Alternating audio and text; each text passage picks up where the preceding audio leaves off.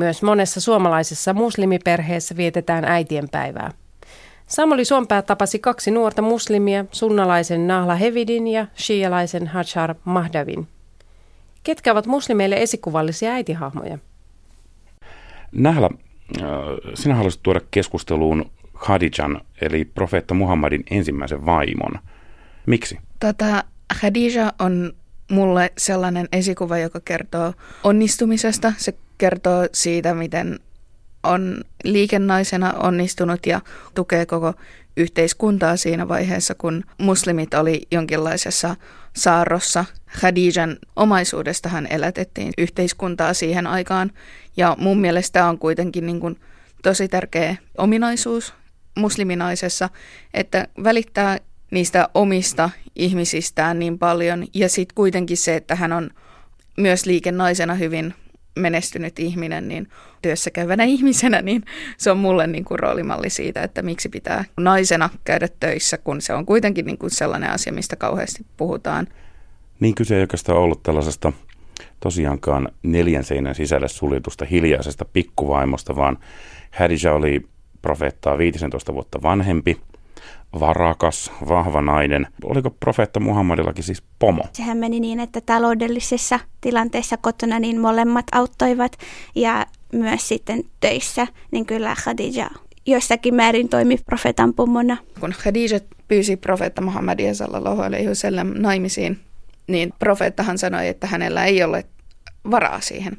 Ja Khadija sanoi tähän, että jos kyse on naisesta, joka ei tarvitse elättäjää, vaan pystyy itse elättää itsensä. Ja tämä itsessään jo kertoo siitä, että vaikka se klassinen maailmankuva on, että islaminkin mukaan on se, että niin mies on se perheen pää, joka niin periaatteessa myös tuo sen leivän kotiin ja muuta, niin se ei ole myöskään islamin puolesta väärin, että nainenkin voi sen tehdä. Khadija oli äiti, joka huolehti kaikista lapsistaan. Hän on ollut naimisissa ennen profeetta Muhammadia sallallahu alaihi wasallam. Hän on näyttänyt sitä hellyyttä ja, ja sitä huolenpitoa jokaisen lapsen kautta. Sitten myös hän juuri näitä kaikkia omia ominaisuuksiaan opetti myös lapsilleen ja sitä kautta jatkoi tätä, näitä hyviä käytöstapoja ja uskontoa. Profeetta Muhammad oli, hänellä oli useampiakin vaimoja, mutta hän ei ottanut toista vaimoa kuitenkaan niin kauan kuin Khadija oli elossa. Kertooko tämä jostain? Voi olla, että tämä kertoo siitä, että profeetta Muhammed arvosti Khadijaa tosi paljon ja näki hänet tosi arvokkaana naisena.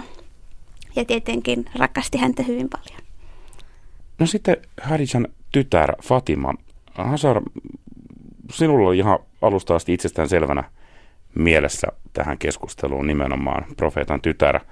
Fatima Zahra. Miksi? Mun lapsuudesta asti mä oon kuullut hänestä. Mun vanhemmat on kertonut millainen hän on ollut ja sitä kautta mä oon oppinut tosi paljon, että millainen nainen mä haluaisin olla. Hän oli hyvä tytär, hän oli hyvä vaimo, hän oli erittäin rakastava ja huolehtiva äiti ja hän hoiti velvollisuuksiaan eh, jokaisessa osa-alueessa ja tulee ottaa huomioon, että tämä kaikki tapahtui noin 1400 vuotta sitten. Tässä nähdään myös sitten niin kuin Khadijan niin kuin kasvatusta ja sitä, että niin kuin miten se peilautuu hänen tyttärensä kautta niin kuin tosi hyvänä ihmisenä, vahvana naisena jälleen kerran.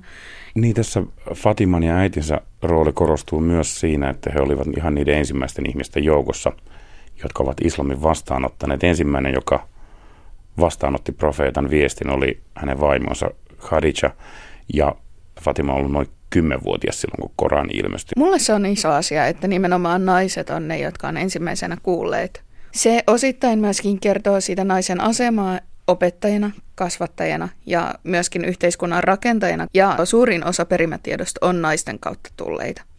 Ja se kertoo myös sitten siitä rikkaudesta, että miten paljon niin kuin naiset on opettajina toimineet islamissa ja kuinka korkeassa asemassa se kuitenkin on, että on opettajana ja niin kuin siirtää sitä tietoa, jakaa sitä tietoa eteenpäin. Fatiman kertomus on myöskin, siinä on myös tietty romanttinen, kaunis rakkaussävy.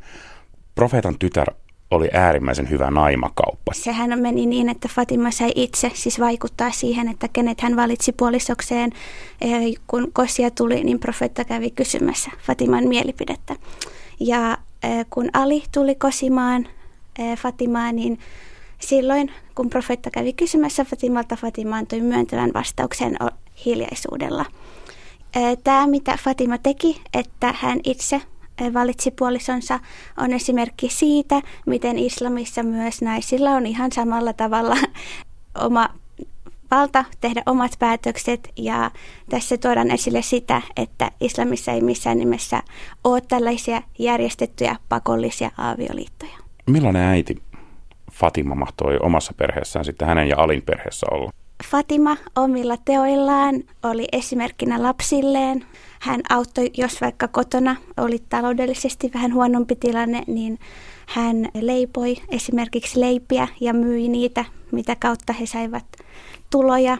Tai kun eh, Fatiman ja Alin kotona oli palvelija, niin tämän palvelijattaren kanssa Fatima jakoi nämä kotiaskareet puoliksi, että hän teki puolet ja tämä palvelija teki puolet. Jos ihmiset olivat häntä kohtaan ilkeitä, niin Fatima aina piti puoliaan ja oli oikeudenmukaisuuden puolella, eikä ollut koskaan hiljaa, vaan piti omia puoliaan. Niin ja loppu vielä toimittajan oma valinta äitien päivälle. Äitiys ei ole vain biologinen kysymys, vaan side äidin ja lapsen välille syntyy rakkaudesta ja huolenpidosta. Sen takia mulle itselleni on ollut yksi tärkeimpiä raamatun kertomuksia nimenomaan Mooseksen sijaisäiti. Raamatussa Faaraan tytär. Kysehän on siis kansanmurhakertomuksesta. Egyptiläiset yrittää tuhota koko hebrealaisen kansan siten, että kätilöille on annettu ohje murhata poikalapset heti syntymän jälkeen. Mooseksen biologinen äiti kuitenkin pelastaa pojan piilottelemalla Moosesta ja lopulta joutuu luopumaan lapsestaan, laittaa hänet kaislakoriin niilin vietäväksi. Tässä on jotain samanlaista kuin siinä, että kotona salaa synnyttänyt ja vaikeuksissa oleva nuori nainen vie lapsen sairaalan aulaan siinä toivossa, että joku ottaa lapsen hoitaakseen. Ja Mooseksen tapauksessa tämä onnistuu. Faaraan tytär adoptoi pojan ja Mooses saa kasvaa aikuiseksi turvallisessa ympäristössä rakastavan äidin hoivissa. Tämä ei vissiin ole teillekään ihan vieras kertomus.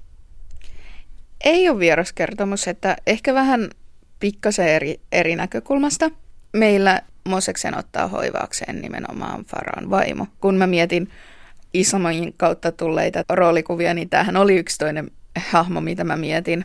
Mulle on tärkeää niin kuin nimenomaan se huolehtimisen ja, ja hoivan määrä, mikä tulee hänen kauttaan. Hän otti poikalapsen, jota ei ole koskaan tavannut, jonka äitiä ei tunne, otti hänet hoitaakseen omaan kotiinsa, kasvatti kuin omana lapsenaan. Hän asettuu äidin rooliksi ihmiselle, jota ei tunne, jota ei tiedä ja jonka alkuperääkään ei tiedä. Ja osittain myös vaara on ohjeita vastaan, koska tämä on nyt yksi niitä, jotka pitäisi tappaa ja siinähän syntyy heti aluksi pieni riita, että pitäisikö tämä pieni poika tappaa vai ei. Tämä on mun mielestä hieno esimerkki siitä, että kun yleensä jos puhutaan äiti-lapsisuhteesta, niin monille saattaa tulla sellainen kuva, että jo, että biologinen äiti, joka on synnyttänyt lapsen, mutta että äiti-lapsisuhteita on monenlaisia ja tämä on yksi esimerkki siitä.